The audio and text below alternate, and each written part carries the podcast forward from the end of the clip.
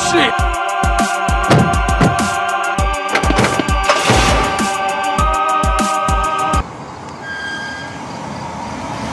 No bullshit.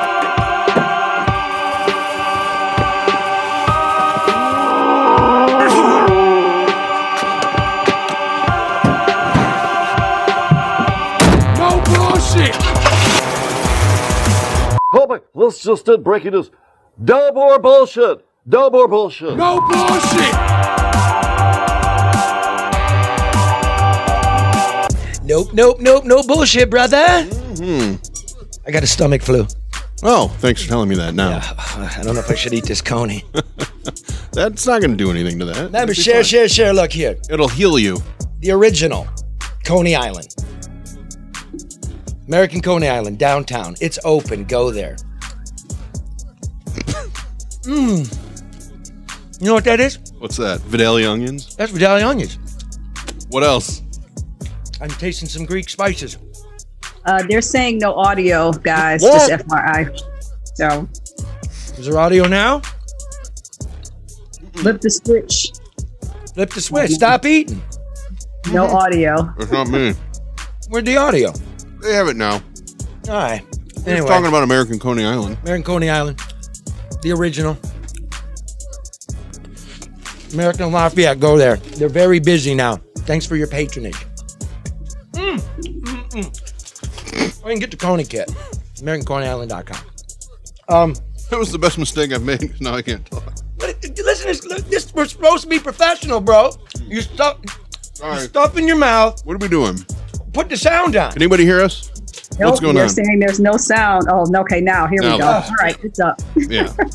Mark, wake up! what? What's going on? Narcoleptic. I'm also fat. I was busy eating. Yeah, he's fat, and he's a nar- fat narcoleptic. What do you want Hey, me to do? this is, this is not mukbang. You guys should not be eating on camera. That's not. That's not. That's not what this is. Well, this is American Coney Island. It's the real deal right here. It's got all I know, pictures. but mm, mm, mm, mm, that's fine. Okay. oh, it grosses Karen out. It grosses Karen out. really does, Yeah, yeah. okay. You know why?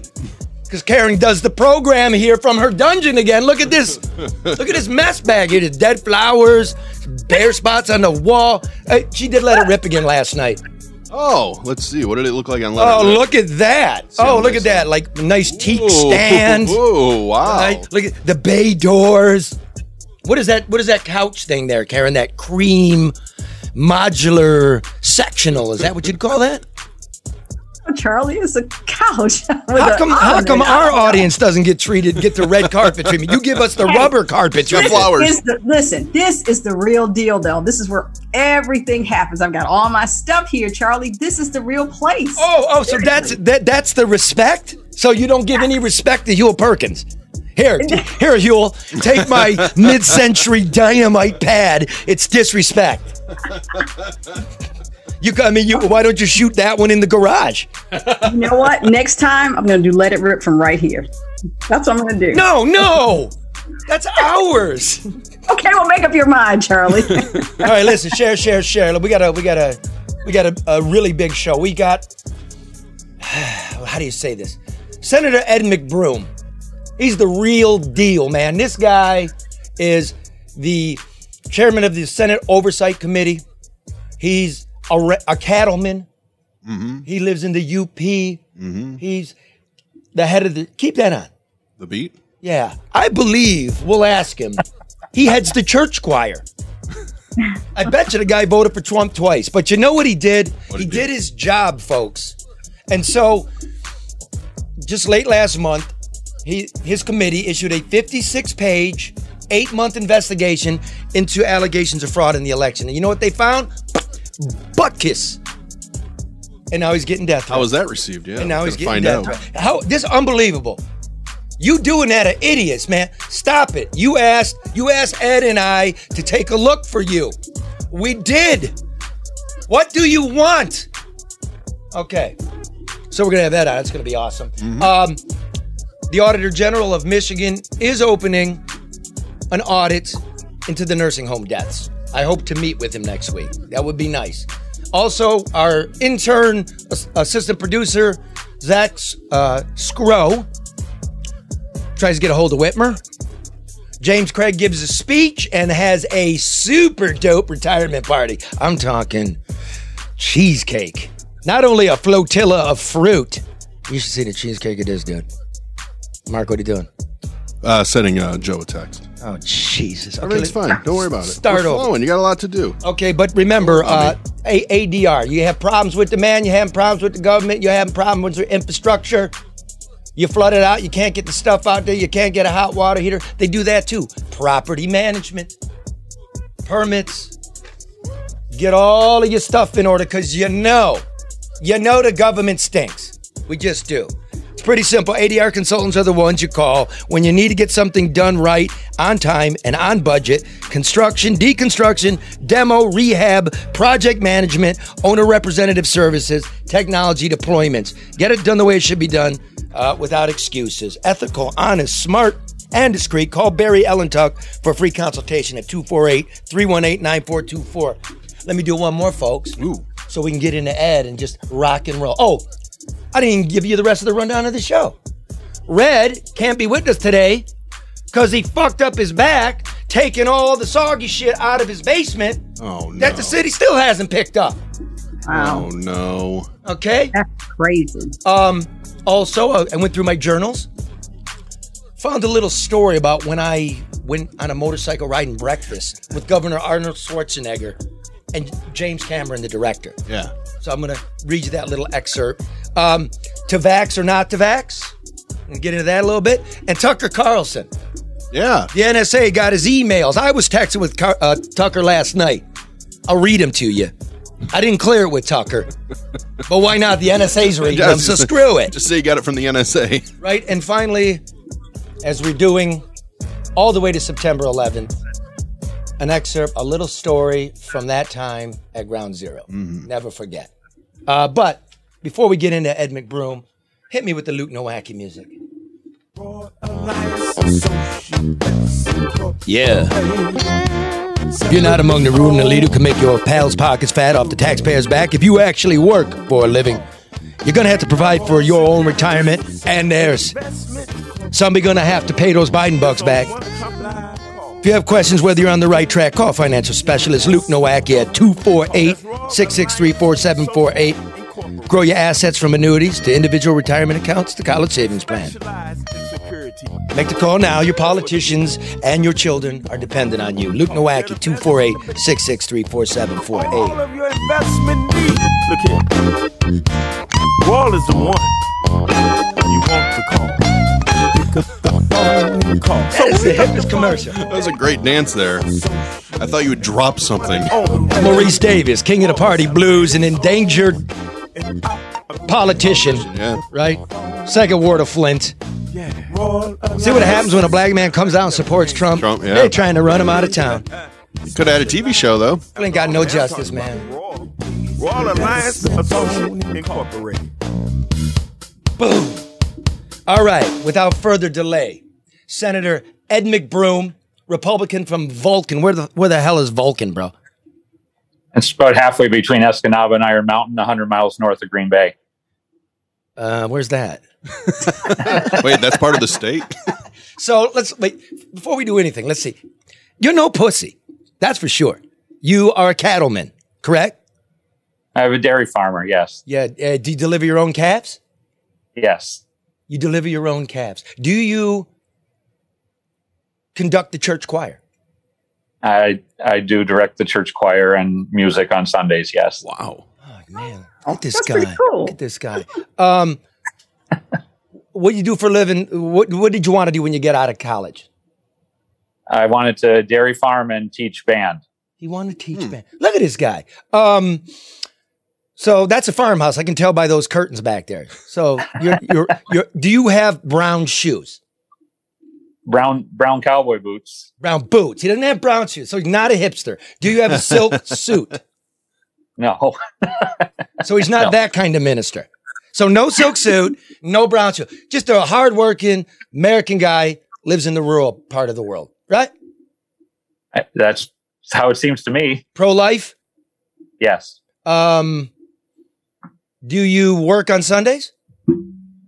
Uh, on the farm and you know, but I've got 13 kids to take care of, so What? it's always work every day. 13 Wow. kids. See that? Look at this guy. Ooh-wee. Do you track cow shit across your carpet? Absolutely not. You wash the boots before you leave the barn. Look at this guy. this, this, this guy's every woman's dream. all, thir- all 13 kids working on the farm, too, I assume. right? Wait a minute. H- how many wives do you have? So I have I have my wife and I have five kids, and my brother married my wife's sister, and they had eight, and then he passed away a couple years Oh. ago, Oh. and so they have, we're all there together the the three adults and 13 kids. Oh! Holy cow. Oh, good good for you. I got man. shivers from this guy. Yeah.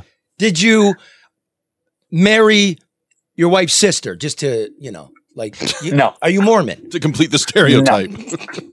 I was going to say it sounds like an A and E show coming out of this some kind of way. This is this dude is like thi- thi- this is it. Did you vote for Trump Both times. both times? So what's wrong with you, man? Like your committee is looking into if there was fraud. You you, you fit all the demographics, all, all the boxes, and and yet you come out with there was no fraud. Well, we we looked hard and looked into just about every allegation that was brought up or is that popular online, and they kept on running into either dead ends or the people who were trying to push the theory wouldn't communicate back with the source material. So um, I counted that as a dead end too. Okay, let's go like this. Let's just run a few off. Antrim County. Yeah. Right? It was it was um The main- Biden winning by like two to one, and then all of a sudden it shifts and Trump's winning. To, what happened there? Were these tabulators hacked? What happened in Antrim County? Yeah, so the uh, clerk there um, had to issue new ballots for several of the precincts because the judge ordered some things on a couple of ballots at the township level. And she failed to update her computer, which receives the results from the tabulators.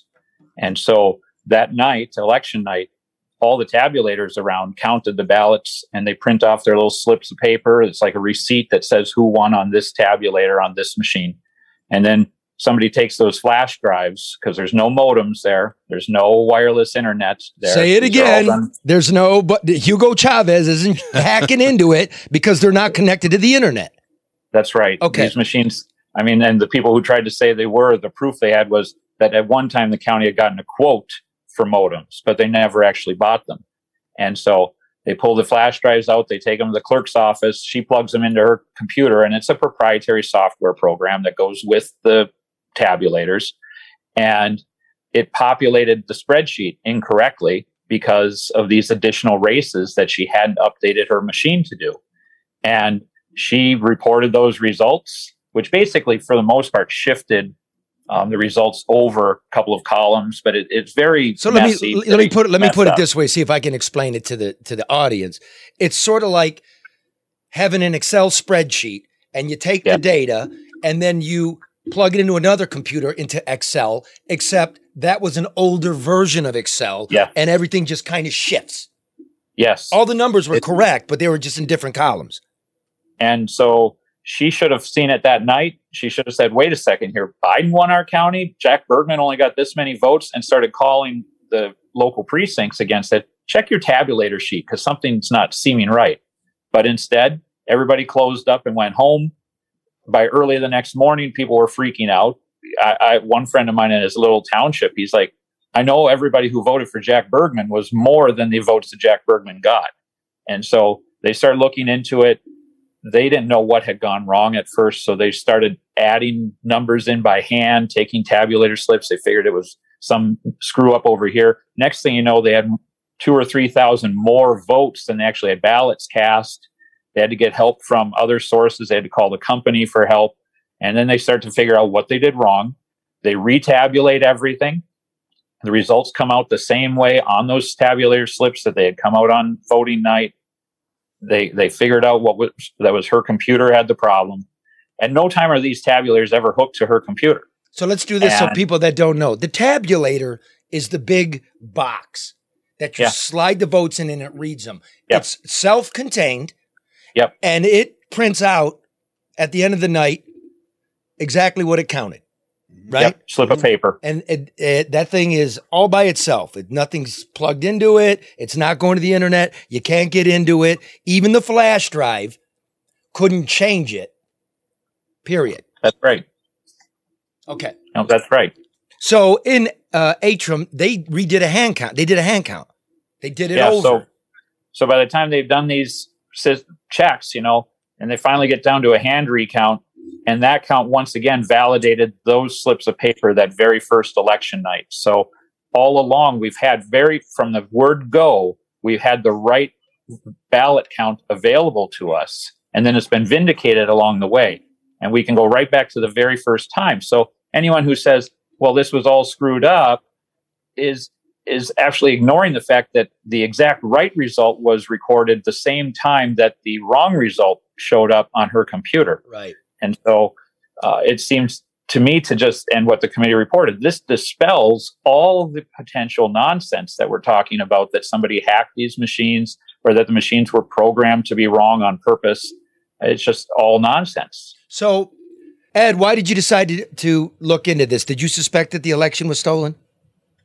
Well, I heard the same reports after the election that everyone else did. They were disturbing. You had hundreds of people saying they saw bad things happen, wrong things happen. You had these weird computer results. What was the reason they happened?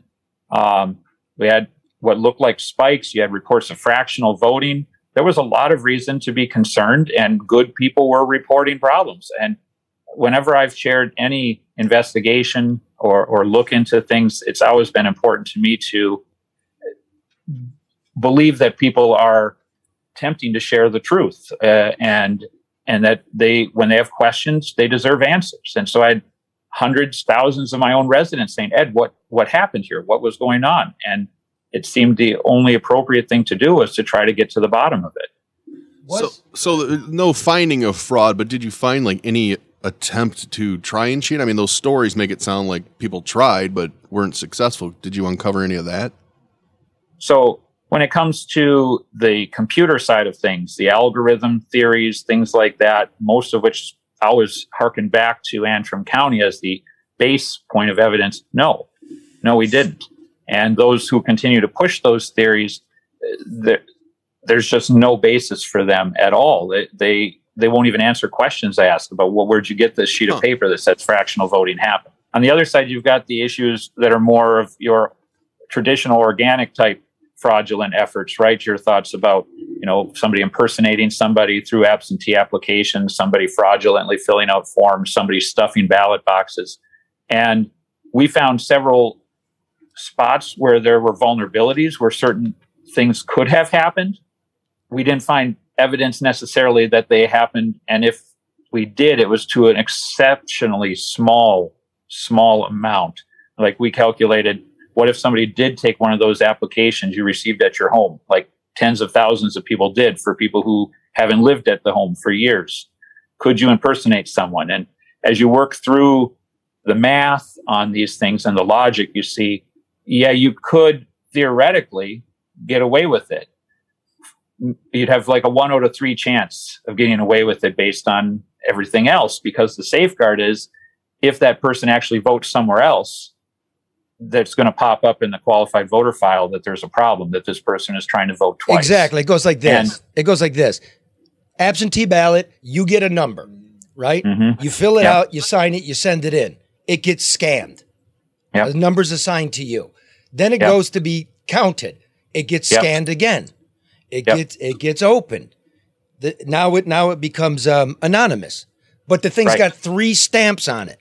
And Yep. when when I'm working at TCF, I'm going to see on the computer if you've decided to vote twice, if you did an absentee and you're now going to the, the polling station to do it, it's going to register you've already voted, mm-hmm. right?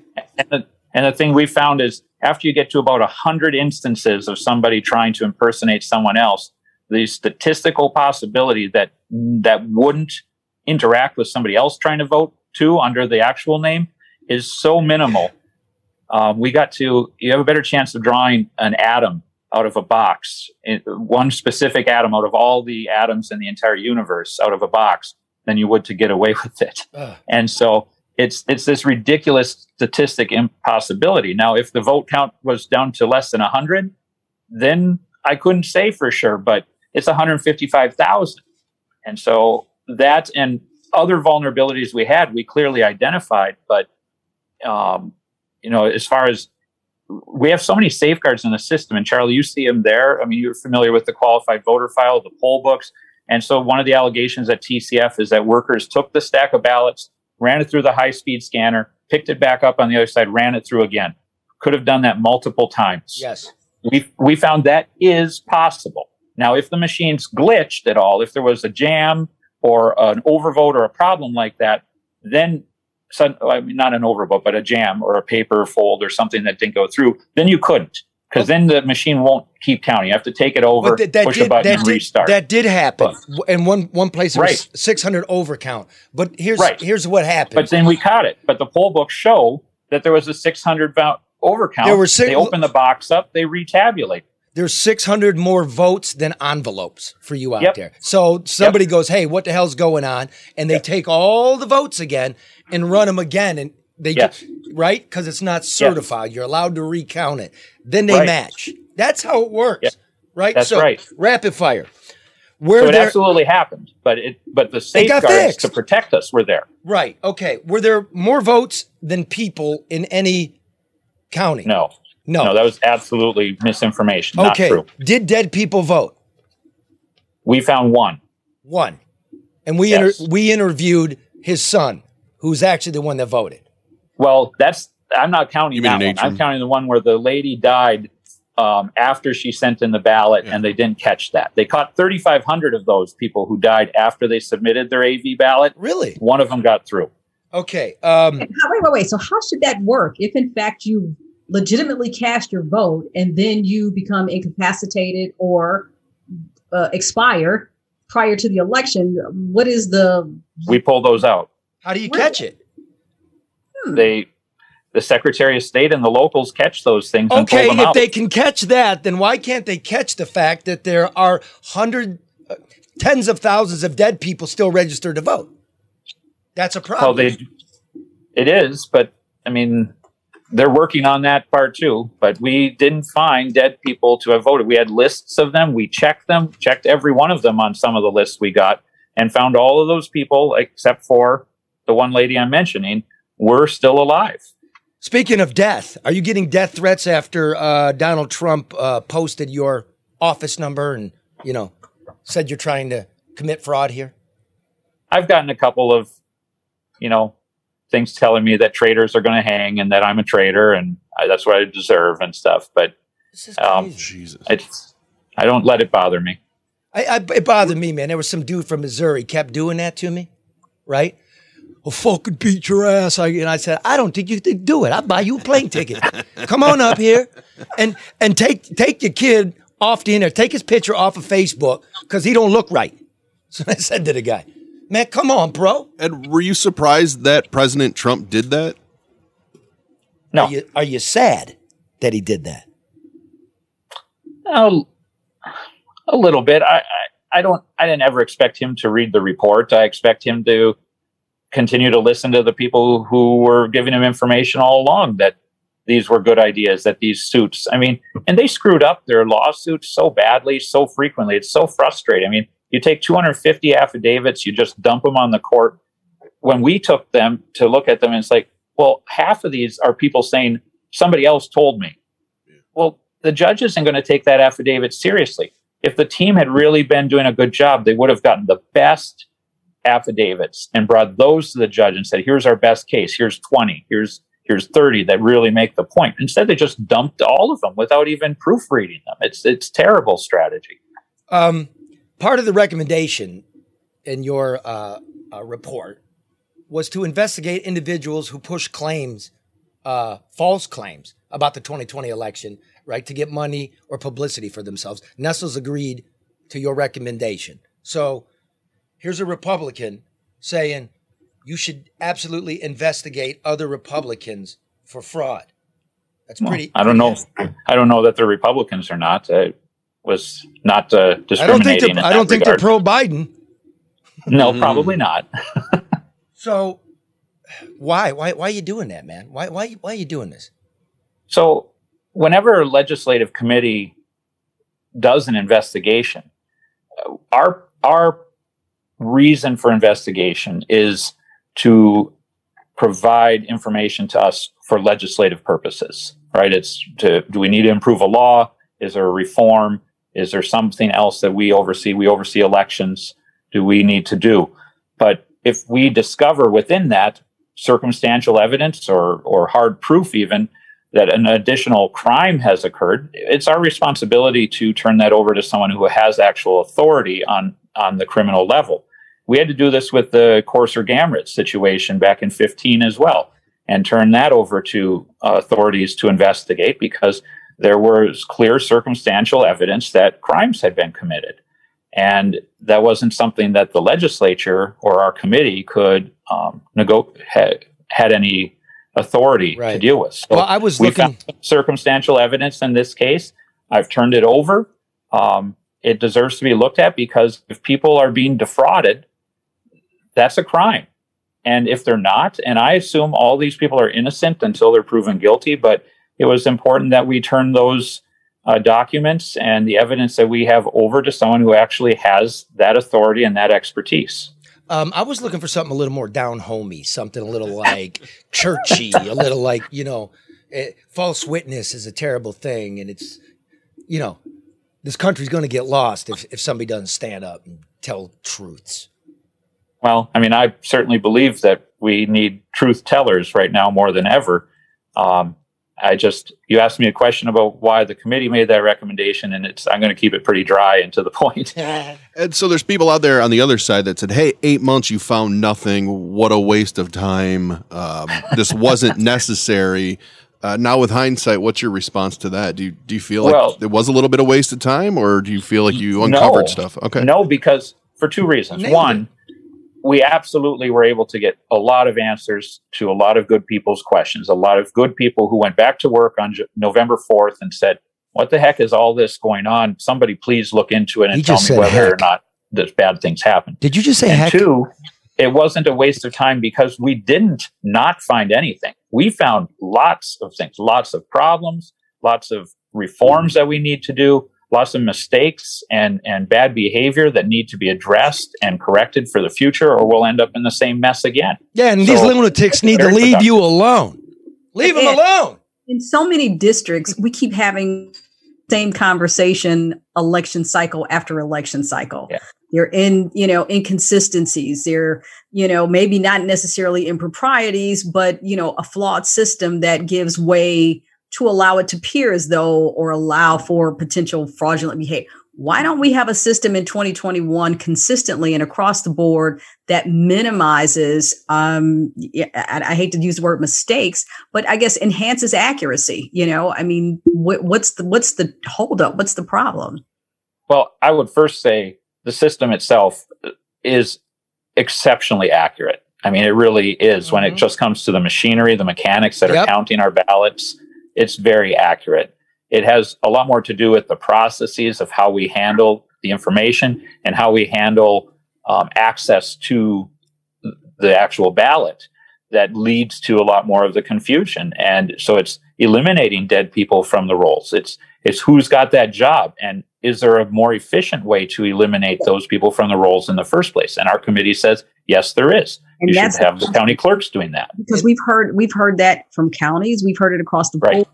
I mean, it, it doesn't seem to be that difficult, but you know, certainly after election after election, and we keep hearing the same conversation. Here, let from- me let me explain that though, Karen. Let me let me explain where it really does go wrong. Like Detroit's always out of whack, right? Right. There's more votes than voters. Here's how it works. It's that scanning thing. Imagine, remember the big toilet paper run at the beginning of COVID, Yeah. and everybody got a bunch of toilet paper. Imagine you're the checkout cashier, right? Bleep, bleep, bleep. You're just you're just funneling a bunch of toilet paper across the scanner. You missed one. You missed one. Mm-hmm. Then you missed two. You missed four. You did 20,000 rolls of toilet paper. And the boss goes, Hey, we had 20,000 rolls of toilet paper, but the, the cash register says we only sold 19,000.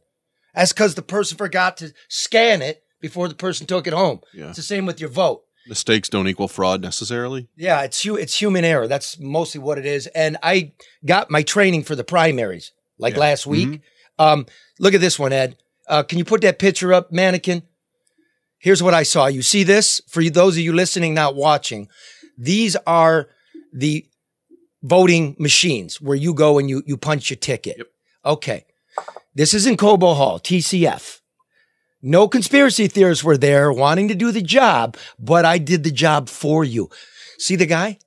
Yeah. He, he's got he's got something plugged into the machine. Yeah. What do you think that is, Ed?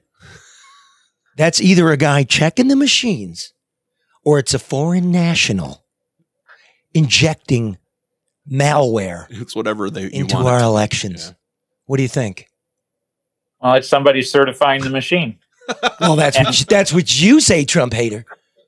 Well, but the thing is, the thing is, and you know this, that even if somebody, even if that guy himself was smart enough to have developed his own malware and install that and everything, the fact that we can still pull them out of the box when the election is all over and count them by hand, and and that the clerks run those test decks through the machines and get those results, which if Antrim County had done that after they changed the ballots, they would have caught this problem, but they didn't do that. That's why one of the bills we're suggesting is making sure that clerks do their test decks, do their logic and accuracy tests, because look at this mess we had because somebody forgot to do it. Hey, So- Senator, when did you release your report? What was the date? The 25th? I think it was the 25th or 24th. I think 24th, because here's some good news, folks. Okay, this is your rural white guy.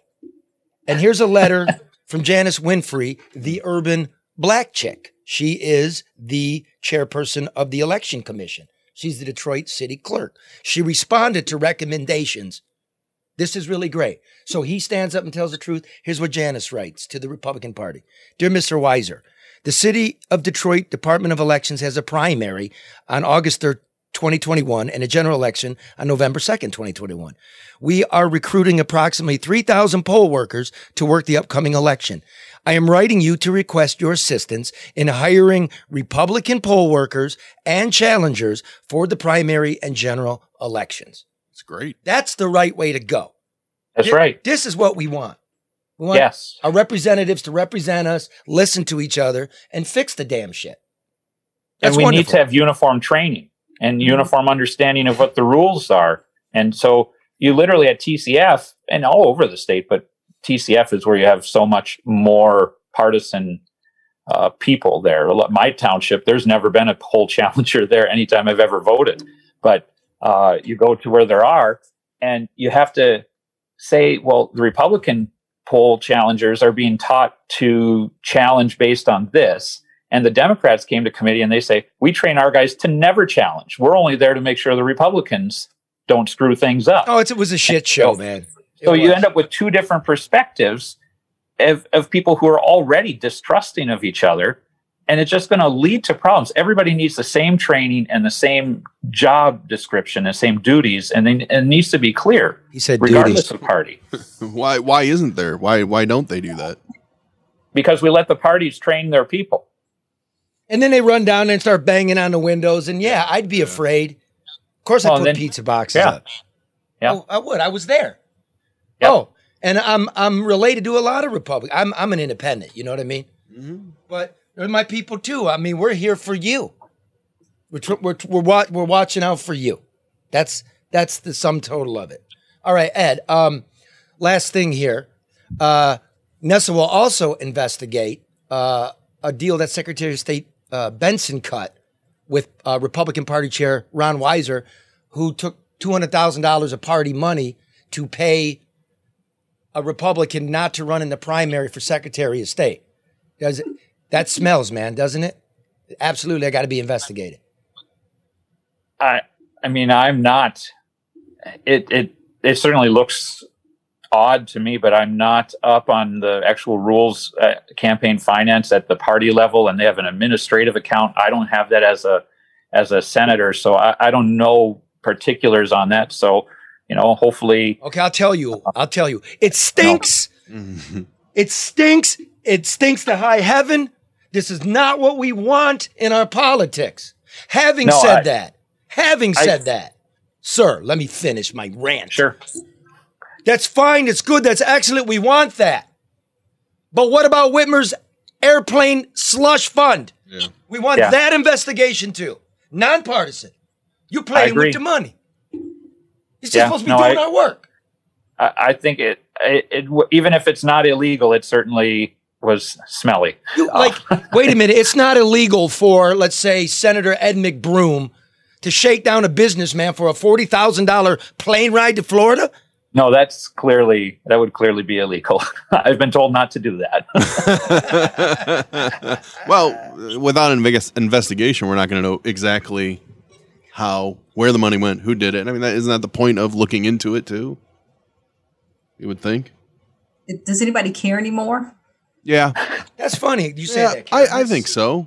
Karen's Well, no, right. I'm not saying they shouldn't, but I'm saying like nobody you don't hear nobody's saying anything about like we're on to the next thing, whatever that next thing is. I mean, which is traditional and why people continue to get away from everything or get away from things. It's like, you know, Charlie brought it up and a couple people picked up on it and you know, she responded and now where is it? We're, we're back to pure Michigan. You would almost expect her to want an investigation because it's not, I don't think it's going to go away because you would think people running against her would bring it up at every chance they can. Imagine that, Mark. Well, that's how it works. Well, not only that, but news. Straight from the No Bullshit News Hour, we are glad that we could bring you this. The Auditor General of the state of Michigan, Doug Ringler. Is this breaking news? No, it's, you know, he put, put That's out fine. I just wanted to play this. Yeah, well, Breaking news. Breaking news. Hey, for once I was ready with it. Auditor General Doug Ringler is going to audit the nursing home death tally. Good. Which good luck, sir. I want to I, I want to meet with the man because there's a, there's a as you know, uh, Senator McBroom, there's a dearth of data. Yeah. The nursing homes reported their own numbers. Then we have vital records death searches. Uh, they somehow can't check the address if it, that was a nursing home. And then the vast majority of all these old folks' homes, these long term care facilities, 75% of them weren't even required to report any data at all. Correct? Right. Correct. It's messed up. It's a total mess. We screwed everything up to protect whom? The old and frail. Well, I mean, my committee did some serious initial investigation in this last year and and began work on it. Then they created a joint committee that worked on it for a while too. So we moved on to other things. And now Steve Johnson in the House has been working on it because I've been so busy with the election investigation. And there's, you know, I think that to a large extent the state was in a kind of panic mode when this first started. And we did have the the director at that time come into committee and several times tell us, you know, yeah, we know we've got bad numbers, we've got bad data, we've got bad reporting processes. Um, the question is, can we ever get to the bottom of it? Can we ever find out how many actually did pass? Freeze, get the right freeze, statistics? pause, pause. What did they tell you about the data? They said it was bad. They said they didn't have good processes and, and a good reporting method and who was supposed to be reporting. They said that in my committee And when was this? last May and June. May. Imagine that. Come on. I'm telling you, folks, again, I, I, I'm going to do it. We're, we're, we're not partisan here. We, we care about you. You just heard the guy. This is a guy who's committing his life not only to the uteruses of pregnant heifers, taking care, taking care of his nieces and nephews. You know, he's doing the right thing. He's doing the work. So when you say there's not good representatives out there, Yeah. if you're far left, I think you got to appreciate this guy. And get off his back. Looking too, out for old people. He's looking for the election. He told the truth. I'm very proud of you. That's very kind. Thank you. I am. I'm very proud of you. You're, you're what we want. Yeah.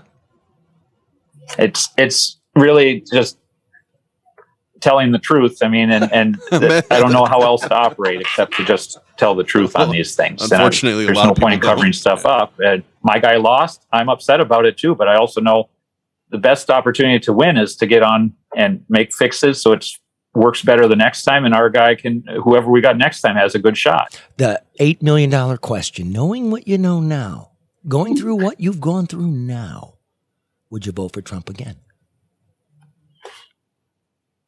So are you saying if you would I go back to last November and vote again? Yes. No, let's I- I- say let's say he runs in 2024. Would you vote for him? Maybe. Maybe. It, it just depends a lot on what else is going on, And It and depends on how rotten everybody this can- administration is going to end up. Oh my But- god! but every, everybody can get redemption. And I think Trump's made some bad mistakes here since the election and how he's handled the outcome. I, I wanted him to fight for every vote and make sure everything was legit. And when things started to firm up and show that they were, and I was talking even to his own legal team, and they're like, well, this is circumstantial. We need you to look into it and prove it for us. And, you know, at that point, you start to feel like, okay, it's time to recognize that we're, some of these things are not leading to the results that anyone had hoped for. And they haven't given up on that. And I really don't understand why. Once again, I assume he's listening to other people. But I want to believe everyone can qualify for redemption too and come back around too. So I, I don't, I'm not prepared to write anyone off right now for something that's going to happen in four years. Okay, now just just so everybody knows, we try to be fair and balanced here. So Me a- too. as as we say every week, every week we our our new uh, assistant producer Zach Scrow. I say, look, every week I want you to call the big three, the big four: Duggan, Benson, Nessel, Whitmer, and invite him onto the program. Okay, so Zach. What a, what a task. Yes, so he, he makes the phone calls. Glad you gave him that task. and he he calls the press office and he's on hold for 45 minutes over and over and well don't let's just show it for those of you listening i'll tell you what's going on in the pictures roll that if you got it he's in The bed governor and the Whitmer administration are committed to serving you and appreciate your outreach. Please contact us online at michigan.gov forward slash Whitmer or remain on the line to speak to a representative. Your call may be monitored or recorded teeth. for quality or training purposes. minute 30 into the call some coffee four minutes into the call six minutes into the call Your call is important to us. Please remain on the line and your call will be answered by the next available agent. 10 minutes into the call.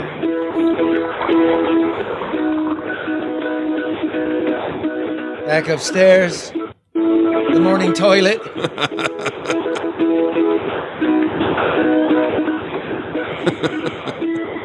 Fixing the morning toilet problem.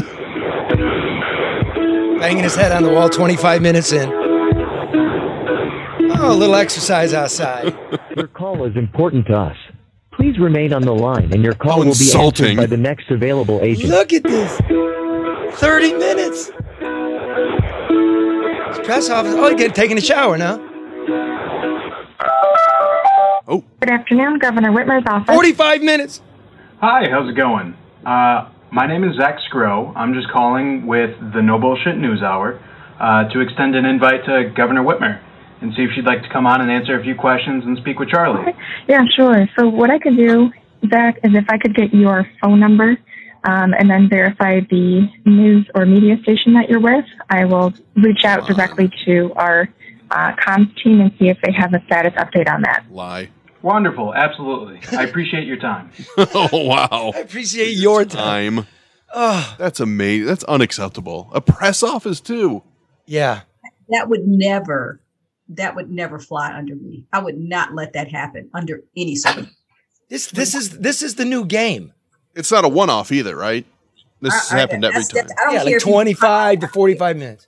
you owe everybody the courtesy of a timely acknowledgement and an equally timely response, whether that is a denial or an affirmation. You just don't let stuff hang out there like that. That's that's not right at all. That's not professional. No, and it's a bad way to run for reelection.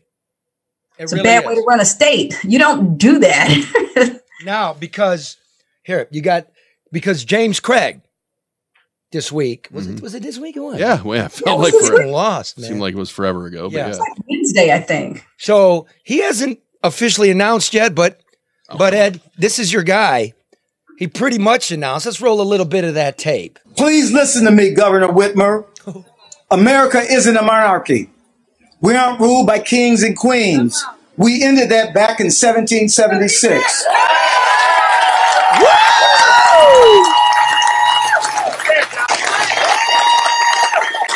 Make no mistake, at the ballot box in November in the year of 2022, we will be celebrating our independence from the rule of Governor Whitmer. Did he show his piece? You know what? That's right. He did uh, because he's talking about the issues that matter to him, even though he's officially not running. It sounded like a stump speech, but he's talking about the Second Amendment. Open up the jacket. Laying, laying the platform, laying the, the groundwork. Yeah, yeah. But he showed that he was caring, and he'll always carry. That played well. Yeah, I mean, it was I mean, good for him, man. Karen, do you, What's the Second Amendment? He should. Sure. you think he came out too early, Karen? Do you think he came out too?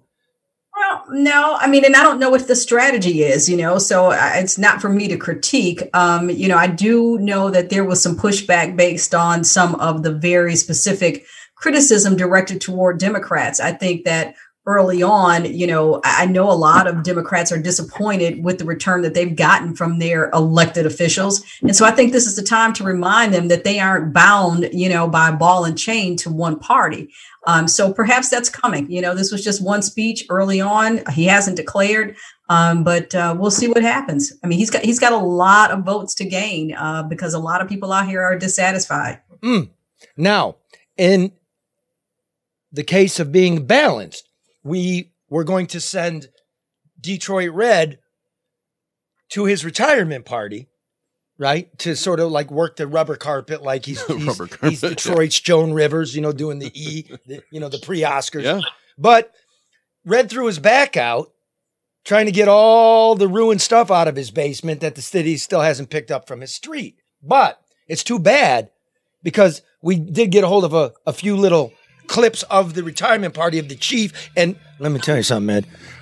There's some nice ass at this party, bro. I mean, this this could be the first hip hop governor. this thing's awesome. Look at that. Oh, Charlotte. Whoa! Yeah. Look at that. Oh, dude, hot. Smoking. They are hot. The Hollywood governor. But then you wonder. uh Riverfront. Then you wondered, uh, did Craig mix it up with the girls? Did he? uh Let's keep watching. Let's see. Here's the other one. Let's see.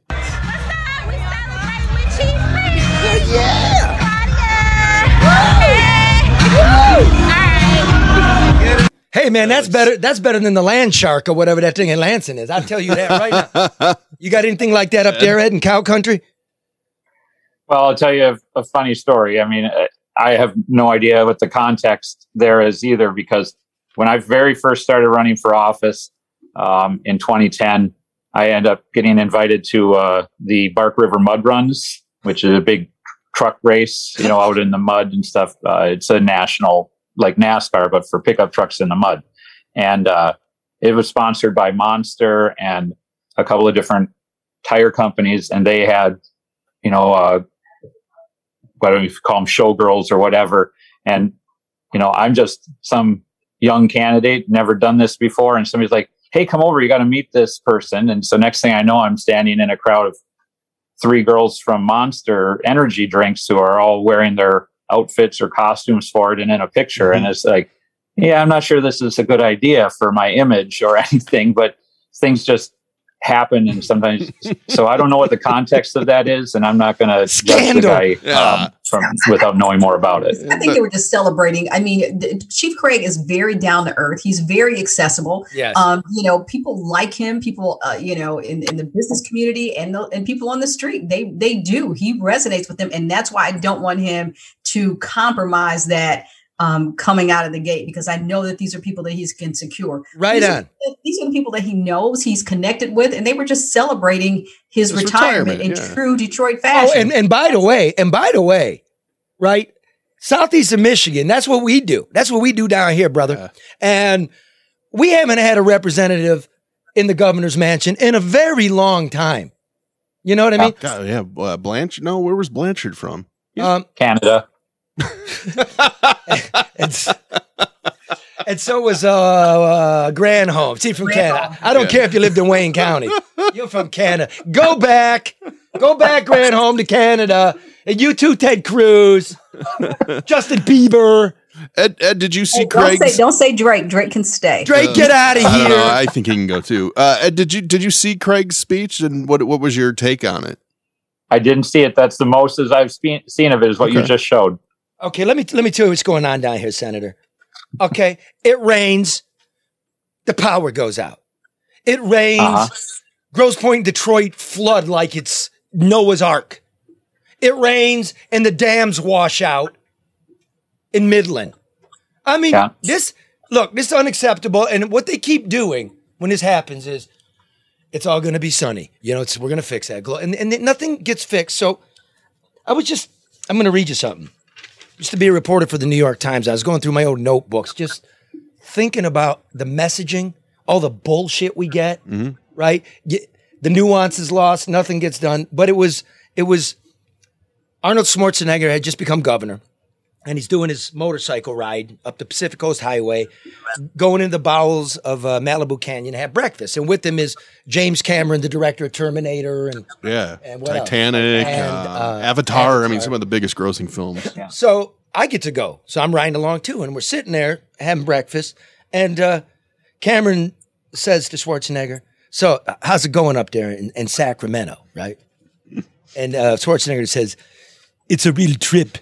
It's just like the movies." The people voted for a hero and I'm the hero. If I can't win, then California is finished. If I am defeated, then there will be no one left who is able to fight the special interests. What special interests? Cameron asks. That's the trip, says Schwarzenegger. No one really knows. It's whatever I say. Journalists ask me, what special interests? I say, those special interests or these special interests, just special interests, and they write it down. People don't really care who the villain is, just that the good guy and his people win. It's like the movies. To which Cameron says, that's funny, because in your movies, all your sidekicks die. But it reminds me, Trump continues with this whopper about the elections, right? And his audience believes because he's their hero. Or Big Gretch says she shut us down and did science and data to protect lives, and her audience believes. But now we got an audit. Uh, It's the same with Craig saying I brought crime down, but so wild were his crime statistics that in 2017 the FBI refused to take him, but the audience believes. And then there's Duggan, right? Who says he cleaned up Detroit. But the Free Press recently wrote, right? Duggan has too little regard for the ethical boundaries or transparency voters typically demand of their elected representatives to uphold. And then the editorial board endorses him anyway, and the audience believes. Yikes. Meanwhile, Red's laid up, power's out, it rained, and nobody's challenging the narrative, Karen. And they're talking about the length of time, Charlie. I mean, if anything, it shows a severe disconnect, um, you know, with the residents in this city. I mean, and and the struggles that some of them experience every day. I mean, you're saying, okay, clean up your basement. I mean, people are breathing in, you know, mold that's now starting to grow. Maybe they don't have the resources to pay to have somebody come and redo their basement, clean it out, or you know, make their environment health and healthy and safety safe for their family. But what are you going to do? So I heard the process this morning about FEMA coming out, and it has to be approved. It's got to be reviewed. You're talking months before they may get any money. And that dollar amount may pale in comparison to what it'll actually cost for these people to recover. I mean, that's crazy to me, especially since we had a flood, what, six years ago? We still haven't figured it out. Senator, what's the problem with with politics with the government? Is it uh, we elect People. we elect dopes? Is it the bureaucracy's corrupt? Is it money controls everything? And what? Is, come on, be honest. What what is it? Why is everything so screwed up? because people are screwed up. I mean, we, I mean, it's just the nature of humanity, right? And uh, it's difficult to get people to set aside their own personal interests all the time, every time, and without uh, seeing those compromises come into play. well, then there's going to be a war. If we don't, there's going to be a war. well, our founders, our founders said, you know, that the society that we have, the system of government we have, is set up for a moral people, of people who are self-governed internally and can control themselves and want to you know, do what's right. And as we move away from that, I mean, and this is just my philosophical viewpoint, but as we move away from those anchor points and determining what is moral and right behavior, we're going to continue to see more and more of the behavior we're having, which is it's nihilism. And uh, we're, we're just going to continue down that path. We can't stop it without re anchoring ourselves to a, a, a standard of morality. Waiting for you, Karen. I know. I'm just, I guess for me, I don't find it to be that difficult to not, you know, there's nothing wrong with personal benefit. I understand that, but it should never be at the expense of the people you represent, whether that's in politics or business or whatever. I don't think that's a difficult thing to do. And I really don't think that I think it's the process. I think the process spoils people. I think they get in with the best of intentions and they see that the process isn't conducive to progress. And it's like, oh, I can get in, I can play the game, I can get the perks, I can kick the can. Yep. And they participate, and the same challenges or the same issues that they have on their agenda are the same ones that people that tr- uh, promise to address when they come behind them, and nothing ever changes.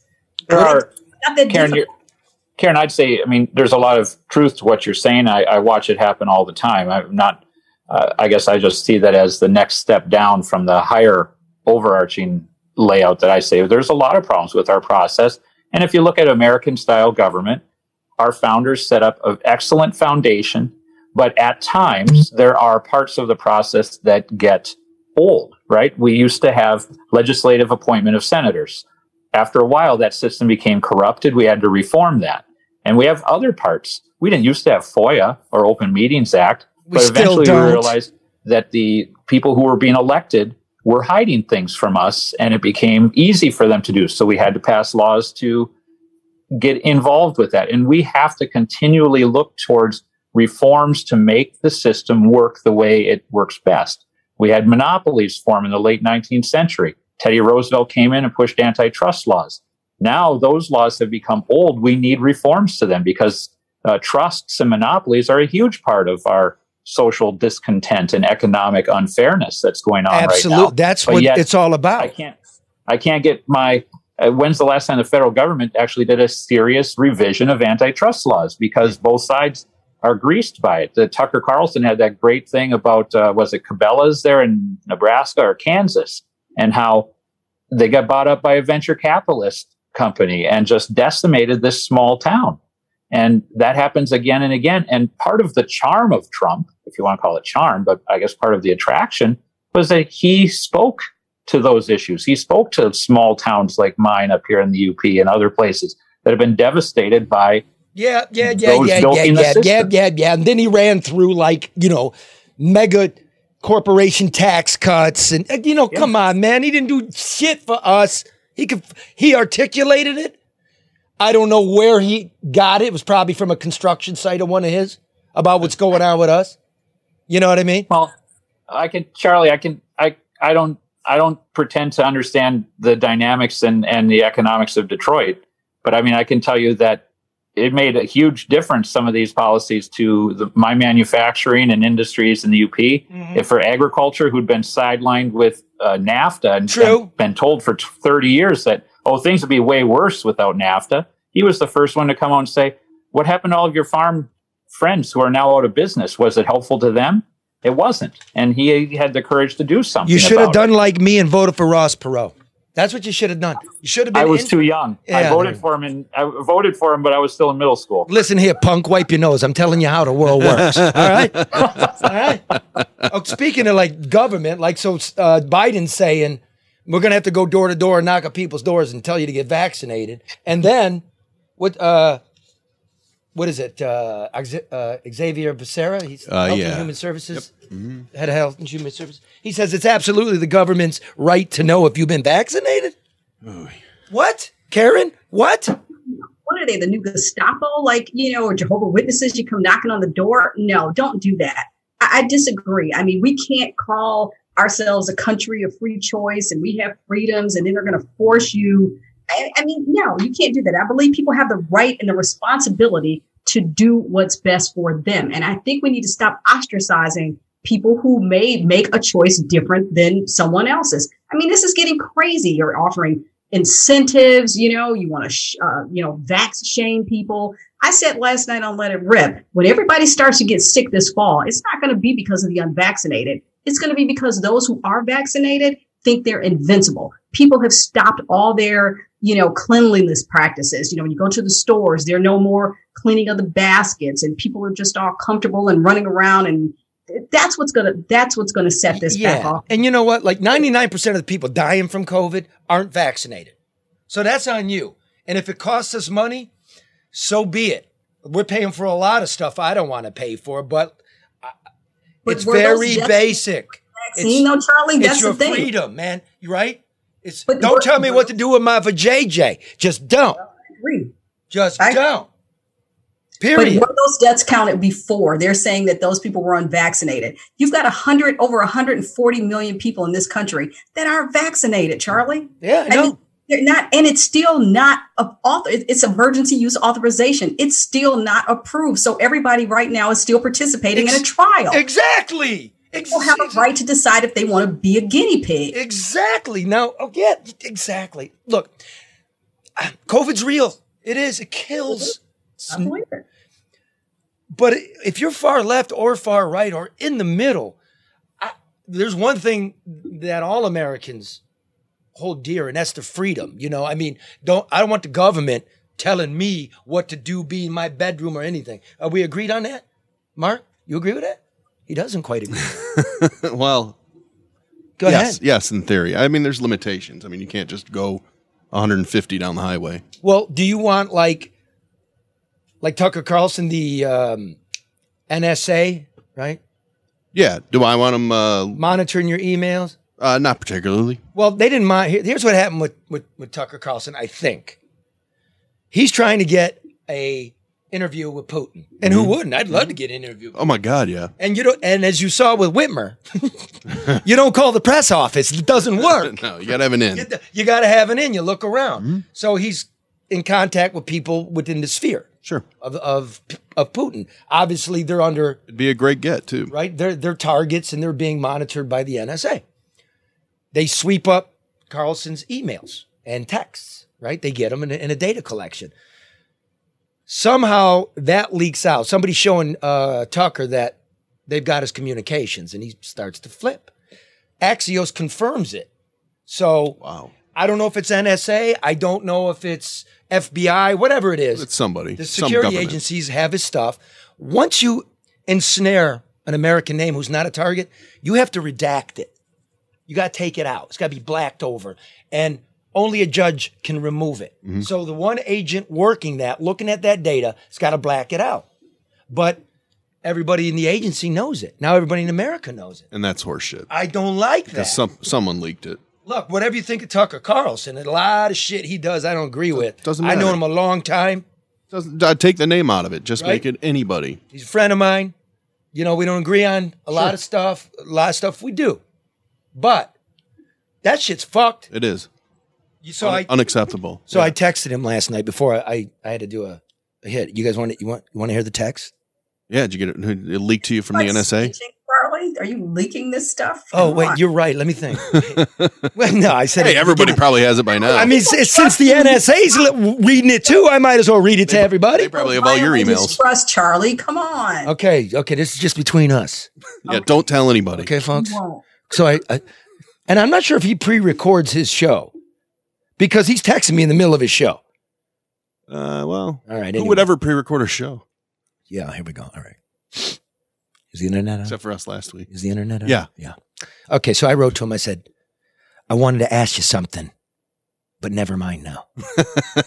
how, how cryptic. And he writes back, better to talk in person in the parking lot behind the liquor store. to which I wrote, that's where you'll usually find me. to which he wrote, me too. And I don't even drink anymore. so that was breaking news. Oh, oh boy. Okay, yeah. Take that, Uncle Sam. You'll find us behind the liquor store. That's great. All right. So, what do we learn today? Some politicians are honest and they'll take the heat for the betterment. Sometimes the government listens and does the right thing. And let's just have an audit of the nursing homes. I hope the numbers are accurate. I really do. Mm-hmm. Right? But we got to know so we can do things moving forward that are better for the people. What else did we learn? Never call the governor's press office, Yeah, yeah, right? yeah. No one has that time. Number three or four or whatever, what number on? Get yourself a generator if you live in Michigan because this infrastructure is garbage. It's number five. Mm-hmm. Watch out for James Craig. He's coming. Party. I want, you know, I was going to go to that party. Yeah. I was struggling with it, but I can't.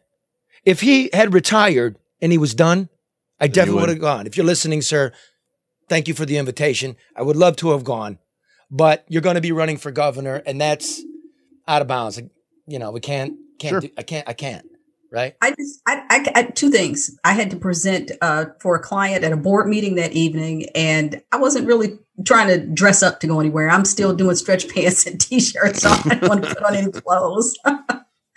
Stretch pants? Yeah, you know, like your Comfortable. jogging pants, your yoga pants, Charlie. I mean, I'm sure when she's on Fox 2 and let it rip, it's a full. no, I What? had them on. I had on a different shirt, but I had Oh, on. All right, let me do this here. Um, remember, folks, now's the time. Interest rates are at historical lows. It's time to refinance your house, right? Get yourself out of the debt load, lower your monthly payment, skip a couple payments. You go to David Hall Mortgage, a great friend of the show. Go to davidhallmortgage.com or call 248 308 5000. Also, Medicare is incredibly complicated. Is that correct, Senator? Absolutely. You know what you do when the time comes when you want to apply for it and you have a ton of questions? You know what you do? Call somebody who knows. Yeah, media guy. That's exactly right. That's what you do. You heard it from the senator. The guy's a politician. He knows it's a bureaucratic swamp. We don't even know what they're doing with the money. Charlie, there's a difference between a politician and a public servant. Oh. And am I in a basement or a lower level? Lower level. Semantics. Absolutely semantics. So listen, uh, if you can't get a hold of your public servant, contact Media Guide at 888-970-2940. Visit them at yourmedicareguide.com and get all your questions answered by a licensed agent over the phone, on Zoom, or in person. Check them out today, yourmedicareguide.com. And finally, thinking of 9-11 here, which is brought to you by the Bricklayers um, and Allied Craft Workers Local 2. They need skilled people. They're willing to train you. Wonderful pay. It's a career, a pension that won't be stolen, and a $2,000 signing bonus. All you got to do is want a, a trade for life, like the senator. Hey, Senator, anything wrong with hard work? No, it's the best cure. It's rewarding, isn't it? Amen. Look, this guy, hard work keeps you so young. He's got braces. that guy going backwards. Now, see, now he's trying to cover his mouth. Oh, no maybe way. him a little, uh, yeah. They're not. They're not supposed to be obvious. for, for those of you listening, I mean, this guy's got a striking resemblance to Boris Johnson, a Prime Minister of get, but he's smarter. You're making him blush. Okay. Anyway, listen, apprenticeships and free training opportunities for those looking to get started in a great career. Start building your future now. Go to bricklayers.org and click join BAC. So here's the deal. We're going to pull out of Afghanistan after 20 years on August 31st completely. I think that that is a mistake by the Biden administration for a simple fact. It'll be the 20 year anniversary of the reason going in to Afghanistan So bad timing. on September 11th. And already uh, the Taliban is is 90 miles north of Kabul. Sure. So how would that be? How would that look? How would you feel if you served? If you were anybody that went over there, you have a loved one, all the treasure we spent, that on the anniversary of 9/11, the Taliban is back. That's something, yeah. Why wouldn't we push that to the end of the year? Yeah, at this point. Okay, it is stagecraft, but it's been 20 years. Yeah. It's unbelievable to me. I hear you. All right. So here's a little excerpt from the Saturday after. 9 11 was on a Tuesday. This is from Saturday. The cleanup job is under contract now, and the drivers are paid about $28 an hour, but they would do it for free. They did do it for free, in fact, until late last week. And now there is a gigantic new job. there is money in war. The truck drivers, at least the union men, did not have to run out and buy American flags to show their support and unity. They already had the stars and stripes sewn on their jacket sleeves. They wore them those short weeks ago when times were still good. And beneath the patches of those union truck drivers is stitched the motto, proud to be an American. They hit the World Trade Center, one driver said on his way to the dump. They hit the Pentagon, but they missed America. This, this is about the truck drivers hauling the debris to the Fresh Kills landfill in Staten Island. The scene through the windshield Saturday was one of chaos. There were thousands of volunteers sitting around with nothing to do but eat donated cookies. There were the crash site crazies who posed as Marines and priests and firemen. There were reporters milling around disguised as construction workers. There were tens of thousands of photos taken. Some people stood and smiled and posed. There was too much traffic for the trucks to move in and out effectively. By sundown, somebody with an efficient mind had taken charge, and the streets were clean, and the work was brisk, and the trucks hauling debris from the south end of Trinity Street. There was an esprit de corps at Ground Zero, a respect for one another and the work they were doing. There were inquiries about families and concerns for one another's safety. Get some sleep, pal, they told each other. They wore the flag on their helmets. It's all about the working people now, said a National Guardsman, standing sentry at the rubble to keep the crazies out. It's about the truck drivers and the iron workers now. At dusk, while driving over the Verrazano Bridge, one could see that the harbor was nearly empty and that the Coast Guard was searching each cargo ship thoroughly. Over the CB radios, some truckers who had no knowledge of the serpentine downtown streets were in a panic. Lost on Rector, a man shouted. Maybe it's Rector, I can't tell. The signs are blown off. Keep making lefts, Jimmy, came the answer. Frankie, that's called a circle. Eventually, the drivers did get their loads to Muldoon Hill, the graveyard for the twisted carnage that has become the roost for 10,000 birds. Never forget. Thank you, Senator, for being here. I love you, Karen. Try love one. Yeah. What is it good for? Absolutely nothing. Uh-huh.